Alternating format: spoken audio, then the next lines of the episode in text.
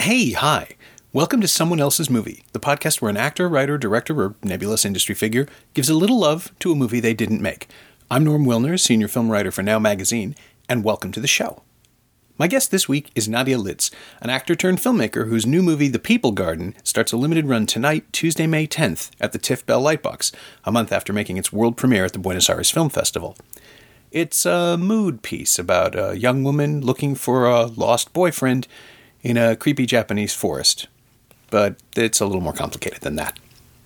Nadia chose Klute, Alan J. Pakula's 1971 thriller starring Jane Fonda as a New York actress who moonlights as an escort and Donald Sutherland as a small town cop who believes she holds the key to a friend's disappearance. At the time, it was seen as a revolutionary work. Fonda won an Oscar for her performance as the complex call girl Bree Daniel, and Andy and David Lewis's script scored a nomination of its own.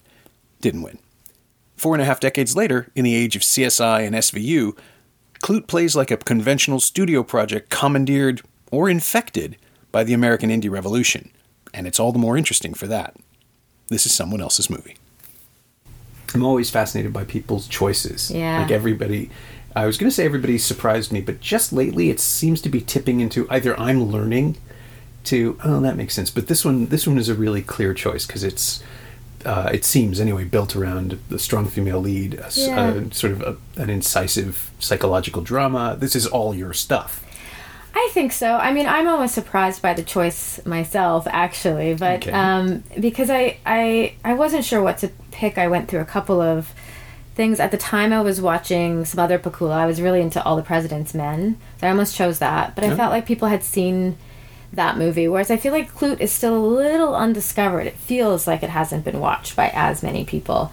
Um, but um, you're absolutely right that ultimately, I think I respond to it because of this female character.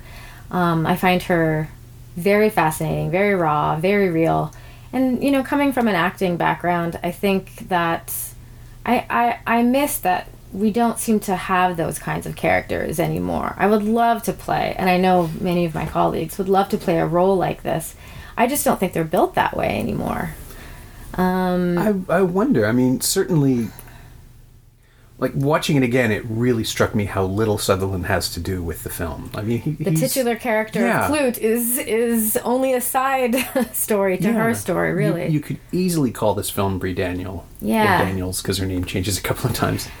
I mean, I think I've been trying to figure that out since I agreed to do this. Is why why is it called Klute? And I've done some research. I'm interested in in what you think.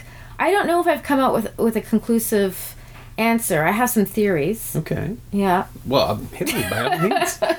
You're the guest. You can. You lead. Yeah, I mean, one theory that I read, which I thought was quite interesting, was that it's called Klute because this is this is the story of the moment when this character Bree Daniels um, changes, and we're watching her change.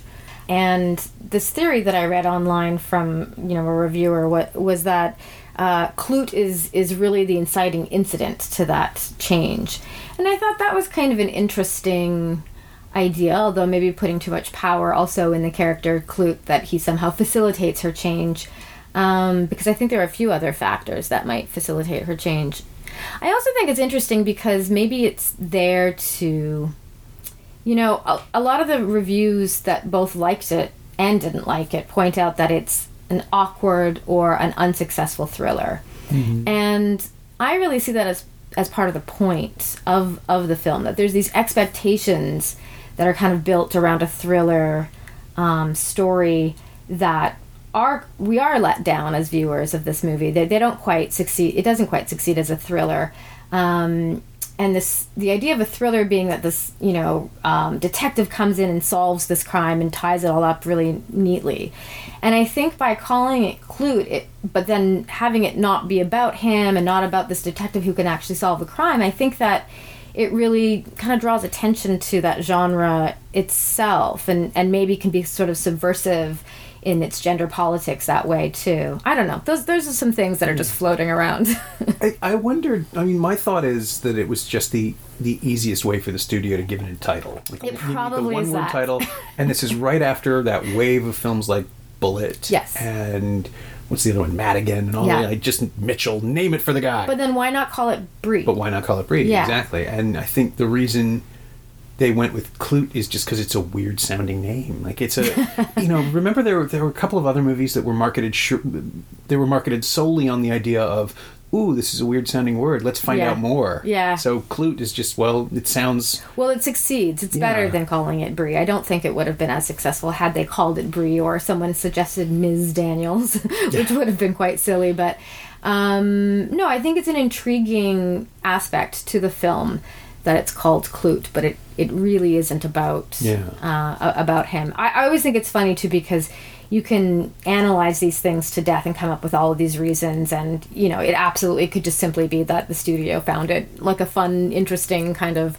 name that had nothing to do with gender politics whatsoever. And I'm reading into that now, but it's a it's it's a cool aspect for a cool movie. I think. Yeah. Yeah. And I wondered too. The other the other theory I had is that maybe uh, in a film that that sort of traffics in paranoia and suspicion and and characters who appear to be upstanding and are not, or Yeah. are, are are entirely upstanding and also awful. Um, I was just trying to figure out if maybe it's supposed to throw suspicion onto Klute himself because Yeah. we know it, it is possible, Yeah. given the layout and given the whole '70s vibe, which I think Klute was one of the earliest films to really express that kind of cynicism and, and Towards the downward spiral of it, Yeah. distrust of authority, Absolutely. distrust. It is entirely possible that John Klute is the killer. Um, Right. he's introduced just sitting silently and weird at this this great opening and it's sequence. Donald Sutherland. Yeah, so. and it's it, it's anybody's guess. Yeah. Also, you're seeing Donald Sutherland play straight right after Mash, where he was decidedly not an establishment figure. yeah. Could yeah, go you either way. pointed out too, um, like because we just also watched the the behind the scenes, and he's wearing this fabulous. I had never seen that, and he's wearing this fabulous '70s Yeah. fashion hat, and looks kind of nothing like he does in in Klute. And it is quite an extraordinary performance from him too, playing that Mm-hmm. straight because obviously his politics were much more in line with. You know the, the image of the '70s, Jane Fonda. Yeah. You know, so it's um, it's a, it's a good performance by him too. But yeah, I think you're absolutely right that um, that we we might think it's it's Klute that the killer is Klute. Um, or that even maybe we are supposed to, even though he's not the killer, supposed to distrust him in some way. I, mean, I was almost rewatching the film this morning when I watched it for this, wondering if that was also part of what we were supposed to have to be thinking about this idea of this very kind of straight laced character who then takes this woman and and really becomes this um he straightens her out he cleans her up Right. and you know ultimately it's you know is it a happy ending or is it a bit strange that she kind of changes in this way too i mean i think it's asking a lot of these deeper questions that you know, I- you know i don't have the answer to i just enjoy the movie but Yeah. Yeah. I don't. I don't. I don't even know. I, I was trying to figure out how you pitched this in 1970. How people, you know, we take this Canadian and this Yeah. this this tabloid hellion that Jane Fonda was in a lot of people's eyes. That's not who she was, but that was the image that was there. Absolutely, yeah. And we put them together in a movie about how awful New York is, and like it panders to every midwestern imaginary heartland audience thing you can think of, but it's also yeah. not about what that image is. It's about Yeah, it's how true. the city fails to break Klute and how she isn't actually broken either. She's just trying to figure out who she wants to be, and there- there's this ambivalence about the morality that runs through the entire movie that I just find absolutely fascinating because yeah he's so mono- monotonic. It's not monotony. It's something else. His well he barely even says anything Yeah. too he he he doesn't have the dialogue he's just very straight Mm-hmm. yeah Yeah, even once he's introduced as the, you know, presumptive lead, it instantly flips to her in the city and just follows her for 10 or 15 minutes until he catches back up to the story. Yeah, we don't get to know much about Klute. I mean, we don't get to know much about her either. The, the idea of backstory in this movie is not is not there at all. Yeah. Um, and I kind of like that. I kind of like that we're, we're we're meeting them and we're basically made to make these assumptions, probably based on our own preconceived notions too about what each one should be. Um, so I find that really interesting. Yeah, I, I mean, the, that little featurette, which is on the Klute DVD, if anybody wants to find it, uh, eight minutes long, terribly produced. I mean, it's, it's a commercial film. It's, uh, come and watch the locations of this movie that you're seeing. But there is a line, a throwaway interview line from Fonda, where she explains that she thinks Bree Daniels comes from an upper middle class family and has some college. I and- found that really surprising Yeah, and and none of interesting. it is in the film. I, I wondered though, um, did did she was she given this backstory? Did she make this backstory? Was that in the script and then cut out? yeah. I you know I just I, this is not a segue to talk about my own film I swear but I just made a film and um, there was some backstory to our my lead character female character and um, it was removed um, and I, I'm wondering how people might respond to that because I think it's sometimes hard to maybe I identify with characters sometimes when you don't know when where they're coming from. It's more challenging certainly for an audience. And I think in the case of Klute with with Bree Daniels with the Jane Fonda character that you know, she's a prostitute who does not have a heart of gold at all. yeah. You know, she she's manipulative and very unapologetic. Um very fascinating too because she wants to be the only thing we know about her is that she wants to be an actress we don't have this idea that she went to college we know she's smart but um, i wonder what the reaction t- to that kind of character was at the time um, and if and if that kind of movie was made today what what would the reaction be i don't know what was your reaction Yeah, well, you certainly. I mean, the first time I saw it, I was it must have been the late '80s, I guess, and it was just presented as this thriller that was really important, like in the in the Yeah. evolution of the of the uh, the Hollywood studio thriller. Because right around that same time is this huge upheaval, of the new Hollywood and the renaissance of directors making you know Bonnie and Clyde and, and Bob course, Rafelson yeah. emerging and everybody just doing more naturalistic stuff, and you can see those elements Yeah. here, but they're almost nailed into the format of an existing genre, which is the straight up thriller. This is basically, you know, like it's a CSI episode now or a Law and Order episode. It's sex killings Yeah. plus the one witness. and yet we don't cop. see any like for a prostitute movie about sex killings we don't see any of that Yeah. gratuity Well, it's even all- like I mean at all really Yeah, like it's this- all happened before the movie starts. Really, I Yeah. mean, we, uh, we see we we watch a crime be stopped. yeah uh, but that's the extent of it. And I Yeah. was really surprised that that the what they do instead is this sort of prefab no prefabricated is the wrong word. It's what they do instead is this early slasher aesthetic Right. where we are watching someone follow Bree.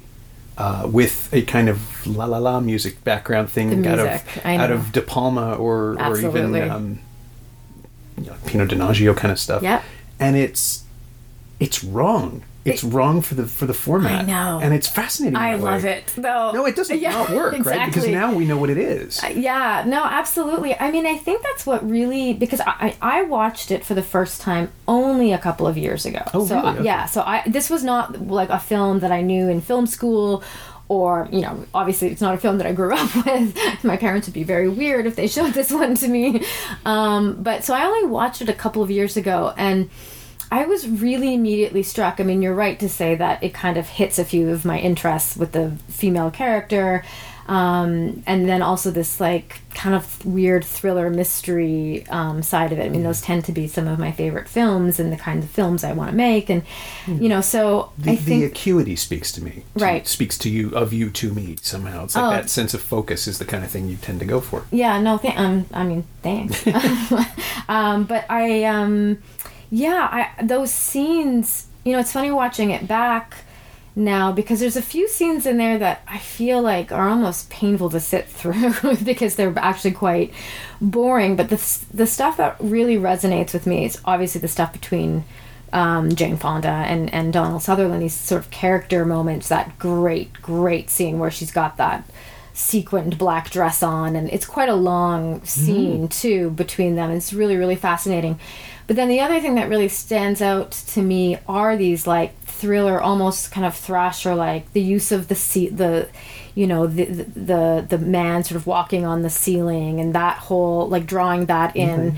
and using putting the camera behind the sort of bad guy with a long lens as if it's his POV, but then also it's he's in the shot too, and it's it's some of these elements that are really like creepy, just like inherently creepy, but in a way that somehow then manifests itself as a character study of of of her. Which Yeah. I mean, none of those elements are congruent, really. No, I mean, But it works. Yeah, there are elements from there are elements that Bob Clark would then take for Black Christmas and invent the slasher movie. Right. But those same elements in this context are just a further acknowledgement, like we're not the only ones watching her. Yes. That it's about study, that it's about her being observed and analyzed constantly, and Oh, the that's also conversations interesting. yeah, the conversation she has with Clute are also similarly like he keeps asking key questions that she won't answer, and they're innocuous questions. She's Right. just not interested Right. um, which is the other th- thing that really fascinated me this time on this watch was just oh yeah she's acting all the time Yeah. and it's only when she's acting for the audition that we get the sense that she's not that great Exactly. she's a much better actor when she's unconsciously doing it and the way she mimics everybody around well, her Well, I mean, and she even as the character discusses that in her therapy sessions because she says how I mean the the question for her is why does she keep turning tricks and why doesn't she concentrate on her acting career? And she gets so much power and she obviously is quite good at it at the acting that she does, you know, while she's turning tricks and she's really turning a trick on Klute. For almost the entire movie, Oh, maybe absolutely. arguably, I don't know what you think, but I mean, um, maybe the whole, maybe even up until the end. Who knows? I don't know that they're going to have a happy ending, like a life together. well, the film seems You know? pretty uh, ambivalent about that. I think so. I think so. it's it's weird. I still don't know that I've ever that having watched the entire movie again, I don't know that I've seen Bree Daniels. Like I don't know that she's in it. And that's definitely Even definitely in her therapist, she's performing. Yeah, yeah, very true. And I think that's also, you know, another reason why I respond to it and kind of what I started off saying that I don't think you have opportunities always um, as an actor to play those kinds of roles where you can remain mysterious and um, I mean, that's what to me you leave the theater then talking about that character. I mean, we're still talking. You know, Sure, we can talk yeah, about yeah. her for an hour. We can talk about her for longer because you're kind of every time you watch it, your reading of it will be slightly different. I think depending on where you're at in life and the sort of context of of what's happening and and that's what truly makes an iconic character i think is not being able to penetrate that character fully and understand so i think you're right that we don't quite see her um, show up, show up. Although I do think that in those scenes with the analyst, I think that we hit some type of nerve about what kind of character she she is, and that she likes performing. I mean, Yeah, maybe that's it. It's the theatricality of her delivery Absolutely. that's still her pushing herself upwards, Yeah. inflating herself for the benefit Sure. of, an, of analysis. sure, And her choice, I mean, even the fact that she chooses St. Joan for her audition piece because it's an Yeah. existing play. Yeah. So presumably she brought it in. yeah. Although she does, did she give it back? Did she give the script back? Is that that scene or is that a Uh, different one? I can never remember. There's a couple of these. I can't moments. remember either. I mean, I just watched it. Um, the other the other actress who comes in after her, though, I think brings in her own script. So yeah, I think she must have brought it. But it's one of those Right in. things where it's a tick that tells you so much more about the character than it's supposed than, than Yeah. she would want us to know. Absolutely, yeah. observers. And but there's very few moments of that I think where the film is even giving us an indication of what she is because it feels like you know the whole film is almost unraveling from her um, from her performance of her performance. Do you know? Yeah, yeah, yeah, yeah. I mean, it's about the you know the, the classic um, character study dynamic is that you can't run away from who you really are, Right. And that's not what this is. Right. Someone is coming at her. Yeah. And who she is is irrelevant. Yeah. In, in terms of the thriller mechanics, she is, and maybe that's the other thing that feels so radical is that in any other movie she would be in the first act, deliver a line of dialogue, and leave. In you know, like in the Law and Order scenario, she would be call girl number two. Absolutely. and instead we stay with her and we see everything and that she goes through and, and we see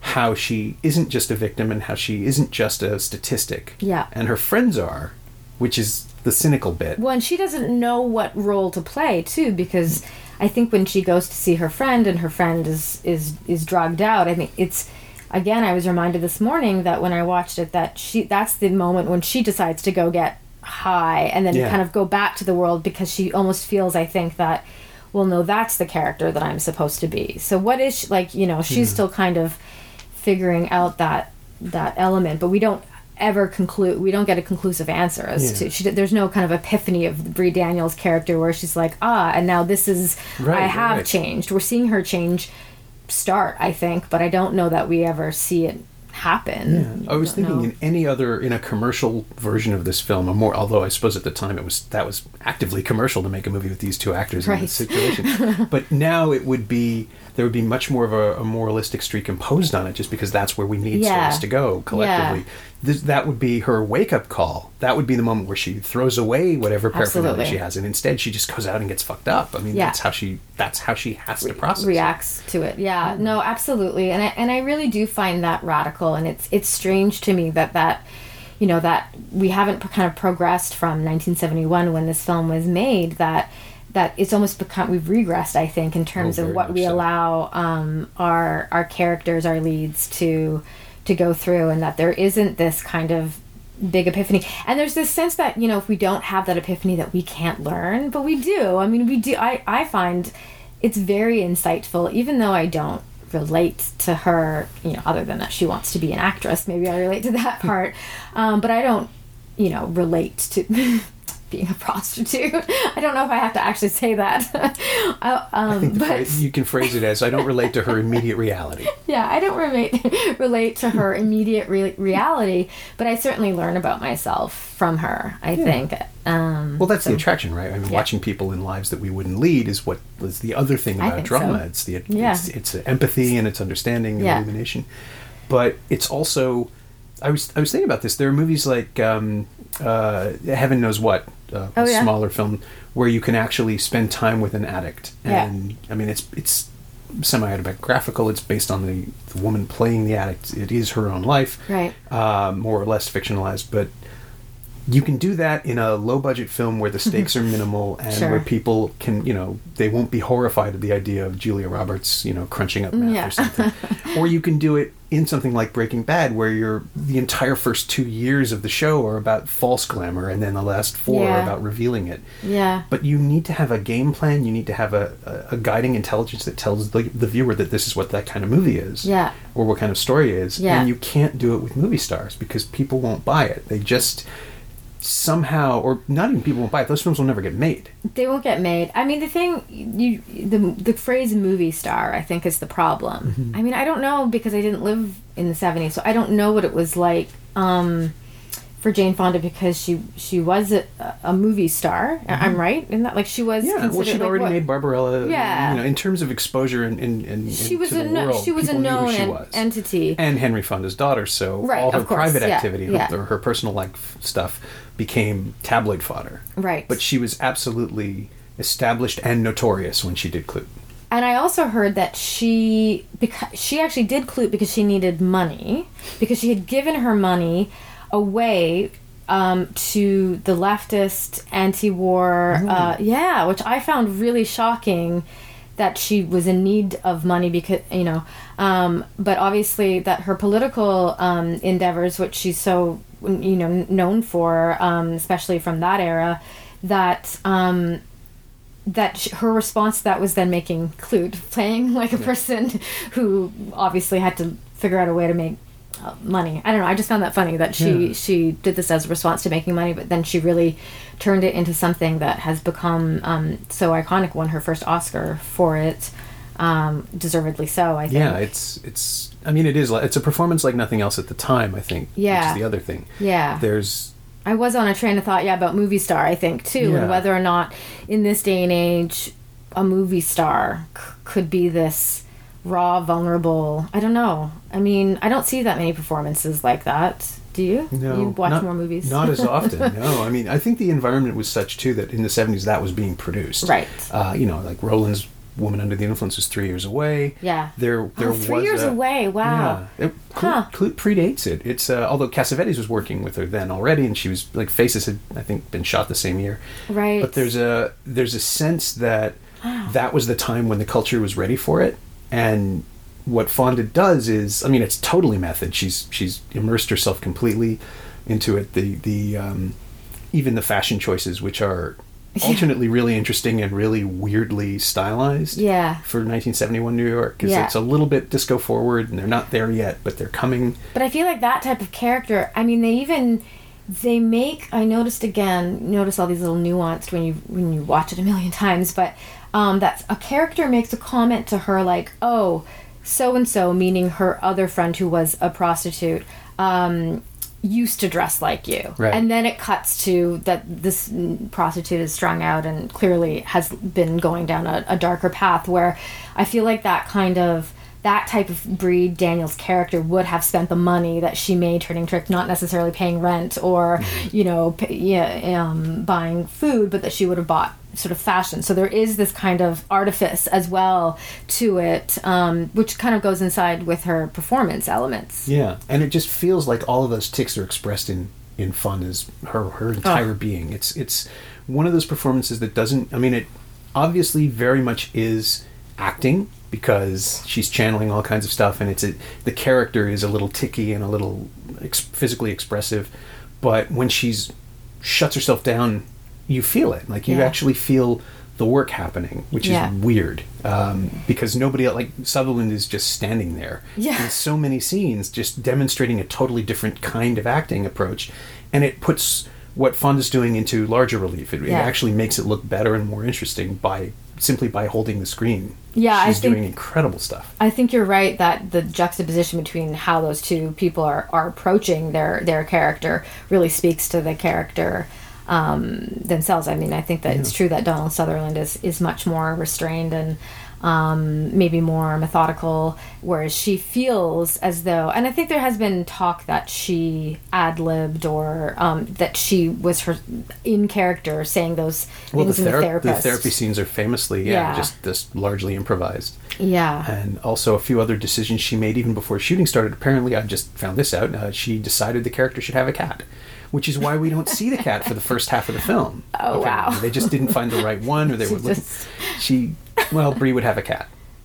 That's so true. She has a cat in the scene. Yeah, I think you only see it twice the apartment, it- picture. The apartment it, itself, um, in the scene where we first see the cat, has changed. It's become it's they've cleaned it up. I mean, Mm-hmm. it almost looks like an entirely different apartment. It's sort of after she goes through this drug withdrawal that Klute helps her through.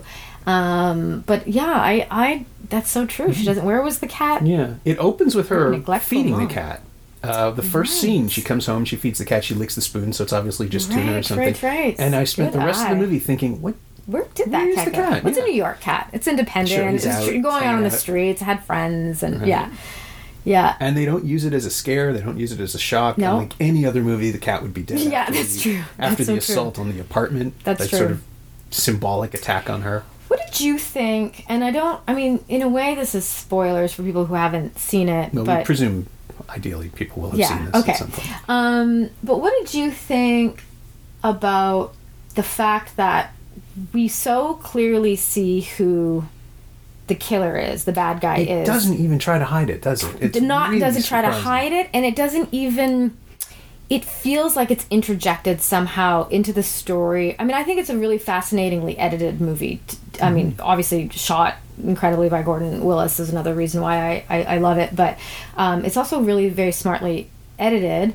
Um, but that is very noticeable when we see who the murderer is because there's kind of no indication and i was trying to figure out why did they decide was that in the script? Was that something that happened in the edit? Because it would have seemed too like gotcha at, if they had waited until the end to reveal but how did that affect your viewing and it did it or It's funny. I remember. it enhance it? I remember thinking the rhythms were weird when they did Hmm. it, but it just felt like it was another one of the maybe one of those experimental moments in the '70s where they tried something and it didn't quite work. yeah but it also the, the classic A B plot story of a thriller, right? Like you need to cut away from the characters to give just to, to give the audience a breather and let them process whatever information they've learned. Yeah. And here they don't actually do that so much No. as just give you other information. just tell you who Yeah. who it is And it made me wonder for the longest time it made me wonder why the movie would do that. And now I think that be, you know, if you follow along the the postulation, he said pretentiously, if you follow along the postulation that it's about a, a character who would be first act fodder Yeah. and then never seen again. Instead, by following her, we need to know why she's still alive and what the point is. And the point is that the killer needs to know where she is so he can eliminate the last link in the chain. That's what this is about. He's Right. cleaning up. He's using the missing persons investigation to clean up his own mess. But it's so interesting because they don't use that introduction of his. Well, it's not an introduction to that he. He's. It's just flat out like, oh, here's. By the way, This here's, guy is the here's, killer, here's the, and this the is what killer, he's doing all and the it's time, yeah. 25 minutes in, and and then it, we kind of leave it again for for a while.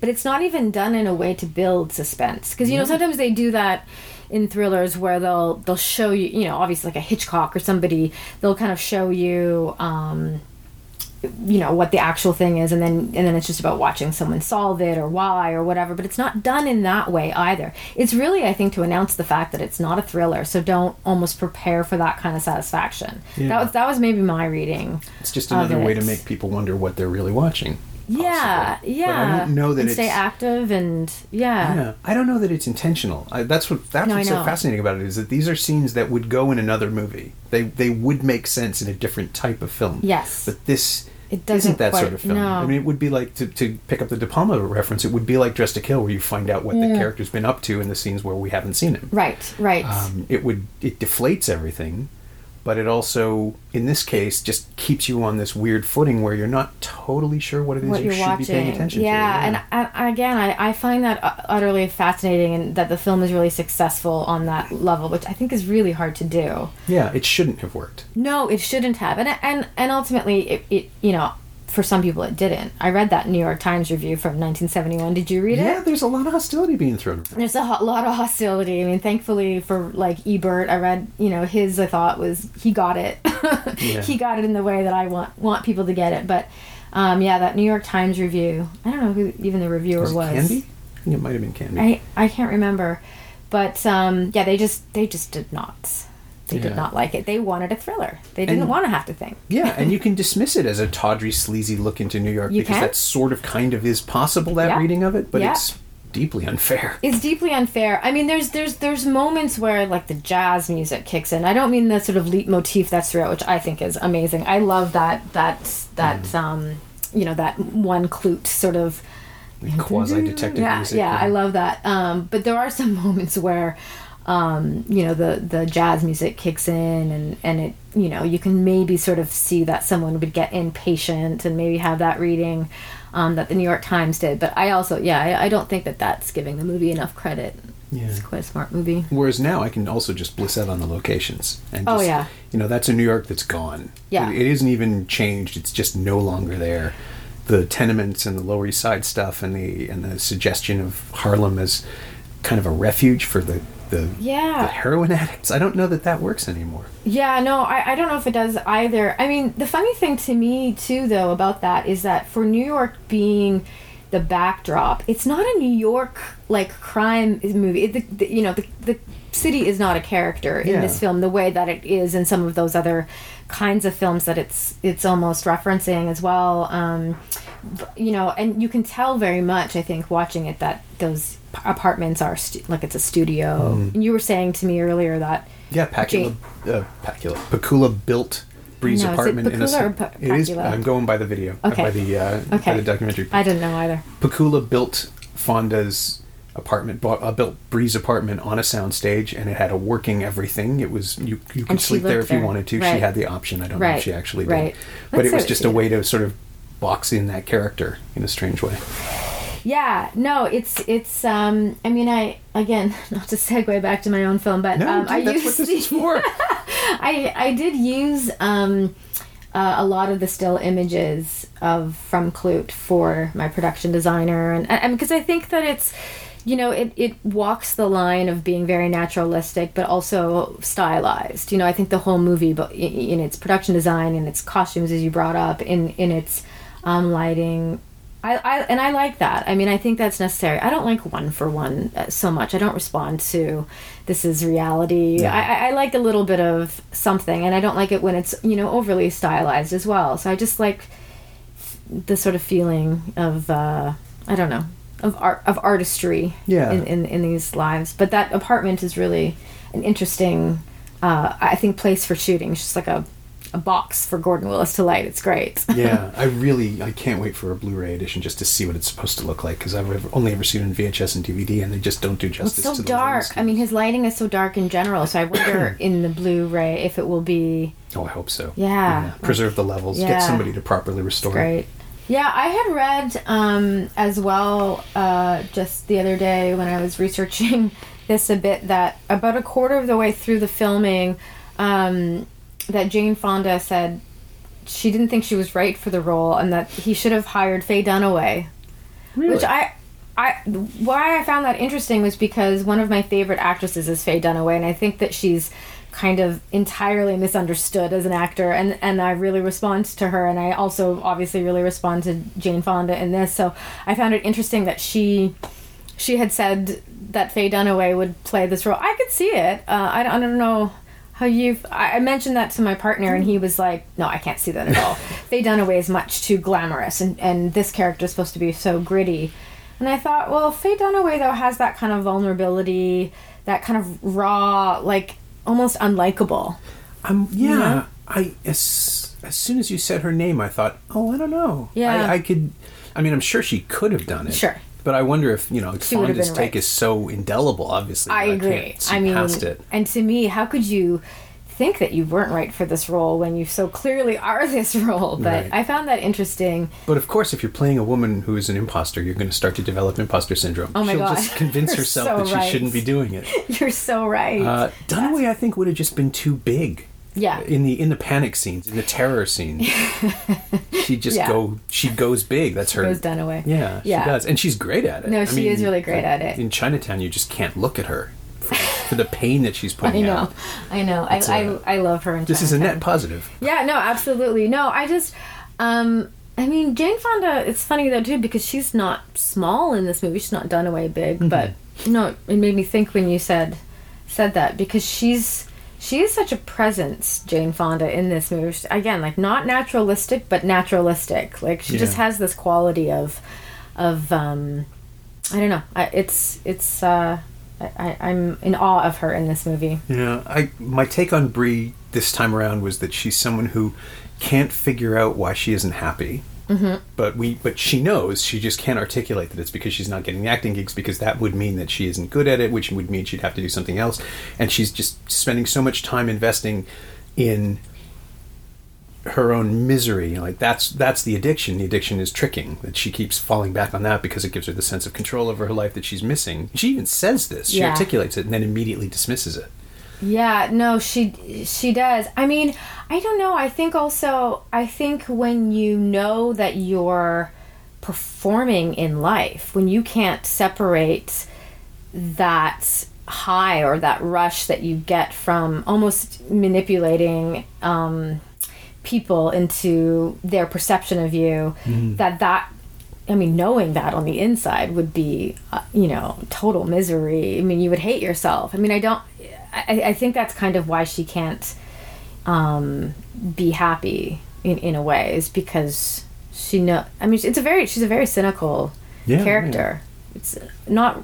It's rare that you see females. I think that get to be that kind of dark. Yeah. I think at the time it was more welcomed. Yes, Like you yeah. could, everything was in everything was in flux. You could experiment with with all sorts of characterizations. I still think the most subversive thing to do now, or not not now, Yeah. but the most subversive thing to do where with where the film ends would be to pick up and have Klute and Bree be supporting characters in some pedestrian Oh wow! like, big chill drama where they fully assimilate. Like she's fully assimilated into the suburbs, and she's gone Yeah. to Pennsylvania, and they're Right. still there. And it did work out, and she Yeah. can't stand it, or she can, and that's what she can't stand. Oh, I would She'd love be- to see that movie. Maybe Yeah. an American Beauty kind of situation where she, you know, this is this is exactly how. Or, or God, you know, like a, a twenty years on, they have kids, Yeah. and they've got teenagers, and it's the whole thing It's- about how you'll never understand your parents. Is Then uh, you become yeah. yeah, there's so many different ways to to take her story forward, which I Yeah. think is what's so great about the characters that she's so rich that you can see any of these paths or she's back in a week, like she says she might be. And Well, yeah, no, absolutely. I mean, I also bump in the I road. also read um, that she was seeing Donald Sutherland during the making of this film, and that he was in love with her, uh, and that she broke it off because she said, you know, I. I I can't be with just one man right now. I've got to be with many, and and so you even think of that in terms of the Bree Daniels character that, yeah, ending up with Klute in suburbia would be like the worst nightmare for not only apparently Jane Fonda but also for Bree Daniels and and seeing where that kind of led. Because again it's almost as if they're because they cut they couple in the end in, in, in a way but it's ambivalent I think yeah, too And it's not like Donald Sutherland would have been a square, responsible life either. As, a, as a romantic partner, I'm sure Yeah. he was pretty interesting. I know. I worked with uh, Rossif Sutherland uh, a couple of summers ago, and you you know you never want to just say sit down and say like tell me everything about your your father, but he actually does um, talk about you know his dad uh, uh, quite a bit, and um, some really incredible incredible stories of of that man and and uh, in that sort of era to I won't tell any of them except for this one that I think he would be okay with, which is that he once took a an ambulance from Montreal to Toronto with a woman that he was seeing, I think a French woman, I can't remember who it was, but because they like couldn't find transportation in another way, so he paid an ambulance driver like an enormous Oh, amount okay. of money and they actually like went with the sirens on and drove from Montreal to Toronto. So I feel like got an hour off the trip. That's very, Yeah. you know, it's a very sensible It's a very sensible solution, but one that probably only someone like Donald Sutherland could could choose to do. So extravagant, romantic, and odd, but um, ill advised, but really, yeah, swoony. he's very swoony. I know. So tell me more. But uh, yeah, that's my that's my Donald Sutherland insight. Yeah, we've never met. I've never No. interviewed him. He stretches out like this incredible shadow over over cinema, really, from Yeah. the seventies and eighties and nineties. Uh, I, I interviewed Kiefer and Rossif a day apart at TIFF this year. Oh, okay, yeah. Because Kiefer was here with Right. the film he'd made with Donald, with uh, Forsaken, and Rossif was here with uh, River. Right. And it's really like the two of them are nothing alike, but they're completely alike. It's Oh, interesting. I, I don't know a- Kiefer at all. Like I've never met him, and um, they're both obsessed with process and really interested Yeah. in, in minutia. yeah, And neither of them was particularly enthusiastic about talking about the relationship because, of course, you know, like why would you if you're the act if you're an actor yourself, you don't want to be in a shadow. sure. But um, but of course, Kiefer and, and Donald are together in this film, and he together, said that they they had spent more time together making the movie than they had in his Oh, that's interesting. for, for a set period, like a window of time. It was the longest time they'd spent together. Okay, it I've got one more Rossif Sutherland and Donald Sutherland story, which I feel like he wouldn't mind me telling as well. But this is a great one as well. If you've met Ross, which you have, you know he's very, very tall. Yes, Uh, striking. Just strikingly, strappingly tall, lovely to look at, and um, and he he told this story in his Rossif way about how his his dad, which obviously is Donald, um, sent them miniature ponies for Christmas one year. And so I don't even know how you send a miniature pony, but that they were all too small for the. They're all, I, I guess, kind of tall on the Rossif side of the family, and um, they had to send them back because they were too tall to ride these miniature ponies. oh God. It was like, oh, I went. My dad took me to Chuck E. Cheese when I was at my birthday. I wasn't sent. Yeah, uh, sorry, I'm just thinking, like, what, what sort of strata do you exist in where you can send people ponies, and then where there has to be a process for taking them back? Exactly. Like I like feel like this- it's a different, Yeah. you know, life. That's It's the stuff of a Weezer lyric, you know. Really? I returned a pony for you. Yes, exactly. I loved you so much to get you a pony, but then it didn't fit. yeah. No, I think that um But he does exist in a different sphere. Yeah. Donald. Even now, like now that he is this phenomenally imposing figure with the white hair and the beard and, and the Hunger, like, the Hunger Games films are perfect yeah, for him. for him, I know. Uh, but to to look at Klute and think, oh, that's where you're going to end up. I makes- know, I know, I know. He he does seem um, Donald does seem a little bit terrifying to me as well, or um, imposing. Yeah, I think is the word. But but um, Klute and Don't Look. Um, Oh, yeah, Don't Look- Don't Look uh, Now or- don't look now. Right. Don't look back. Like the whole run of the 70s Oh stuff. man, I mean that is the ideal kind of I don't know man or character actor or something, but but he was he was something else. Um, they don't make him like that either. Um, but yeah, I, I would love to see him almost go back to like a really kind of I don't know like lead lead role with a little bit of heart. something what would you even do with him now? He's so I don't know. he's so fixed in that weird space of, of Yeah. being the Grand Line or something. I mean, you could do something. I suppose you could do something like Remember like, with- with Plummer or Right. Orlando, but then you're oh, playing oh, yeah. then you're playing weak, and that's not what we want from him either. I want to see him just Yeah. explode. Yeah, yeah, it's true. I mean, I would. li- I haven't seen him uh, the work that he did with uh, Kiefer, but I, I would love to see him work with Rossif. Like, I, I think that because I think you know Rossif actually has some quali- some qualities of young uh, Donald Sutherland in him that you know haven't quite been maybe fully realized on on screen, but. That would be a cool, I think, um, pairing in some kind of film. But I'm not going to write it. Well, I mean, we could spitball something. Yeah. Send, send in your uh, Yes, please. Send your pitches to the Twitter account. Yeah. Yeah, I don't know. I uh, so then the um, then there's the, the the final big rap question, which is the one that I ask everybody, which is Oh. you know, is there anything from either the film or, or from Fonda's performance that you've leaned on or riffed on or stolen or how? Oh, definitely. Yeah, I mean, I think you know, it's it's obnoxious to talk about really great works of art in relation to your own work um, because I also think that then people look to draw parallels that they might not see that y- you know you know is there but I, I've stolen um, I've stolen a lot from this film and the film that I just wrote and and directed. You know, even as I've said, just you know, showing photos of the production design um, and the lighting. So o- obviously stuff along those lines. But I think it also just taught me a lot about these kind of converging um, uh, uh, k- kinds of films. That it's a drama. There's a bit of romance. There's a thriller aspect that doesn't quite you know live up to the genre. Um, I find that really really fascinating. I think it's also a very like it honors the female character somehow in in in this movie um and not in a way that is typical. You know she's not like this strong kick-ass woman. She's just a really full rich interesting beguiling mysterious sometimes unlikable sometimes likable character. So um you know that that I've stolen. I've tried to steal Jane Fonda's acting. I don't know if successfully, but I'm open. Again, send in your ideas for Donald and Ross, and then send in your scripts where I can play Jane Fonda roles. Yeah, I was going to say they'd be great in a remake of The Sting, but there's no female lead. yeah. it's like ah no yeah that's a flaw, and that was made two years later. Like the, the, the yeah creakiest, clunkiest kind of movie, and Yeah. in, in- intentionally so. yeah. But yeah, no, very very. Klute was a very different movie. very Klute was an extremely different movie. Yeah.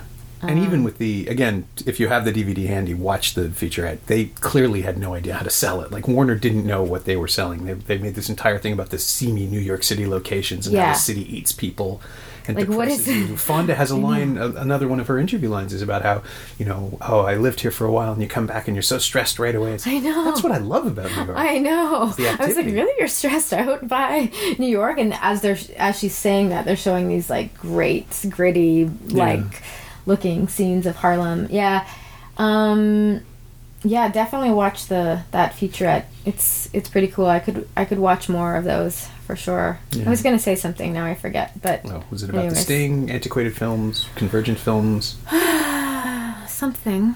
I'll think about it on my way home. Yeah. Well, the antiquated film thing, or not the antiquated, the convergent film idea, Convergent, yeah. because it's not a hybrid. No. there there are hybrid films Not a where they pastiche, or even yeah, too. it's like it's deliberate a- choices. But Yeah. this feels just like a bunch of ideas that are somehow souped together and turn into something that is its own thing. I would be really curious to know what the script, like the the true script for this film was, and how much they did in in the editing, and, and how much they did on on the day with the actors too.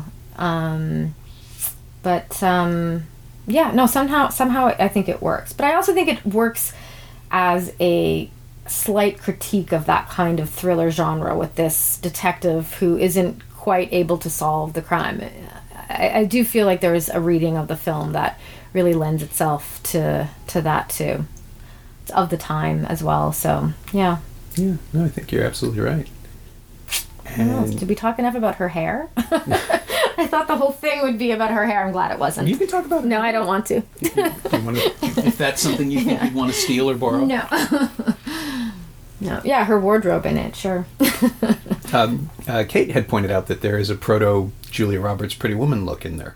Yeah, um, the I guess like the high the high boots is that the thing? Yeah, I think so. In the short skirt and the high Yeah, boots, yeah, and yeah. Well, I mean that's The more aggressively prostitute clothing. yes. I was gonna Like the choices that the choices that don't look Yeah. like she's trying to, to fit Yeah. in. Yeah, Prosti- aggressively prostitute I don't think Like, that's, that's not a phrase at all. It shouldn't be. Yeah, no. I was, you know what else is interesting about the film? I mean, we don't you don't have to include any of this, but I just was thinking as well. But I mean, it's it's it's oddly like a comment like it.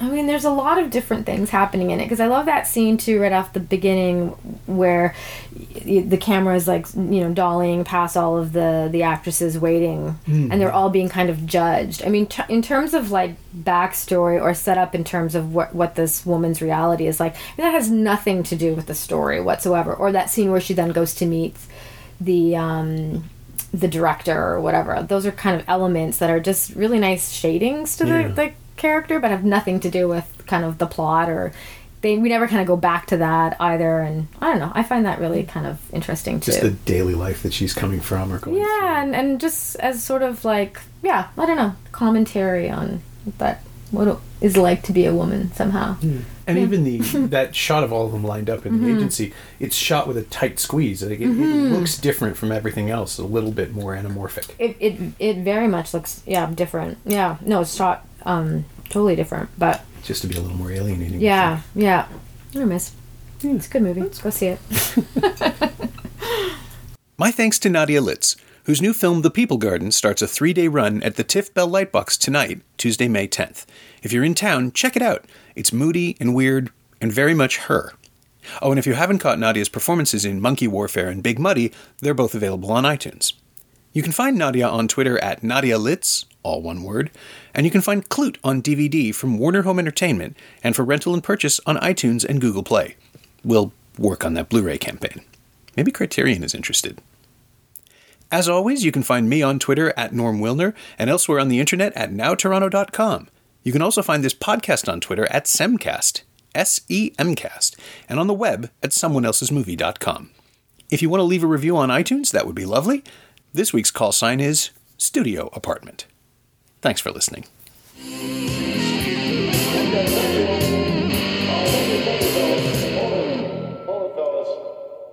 I'm afraid you just.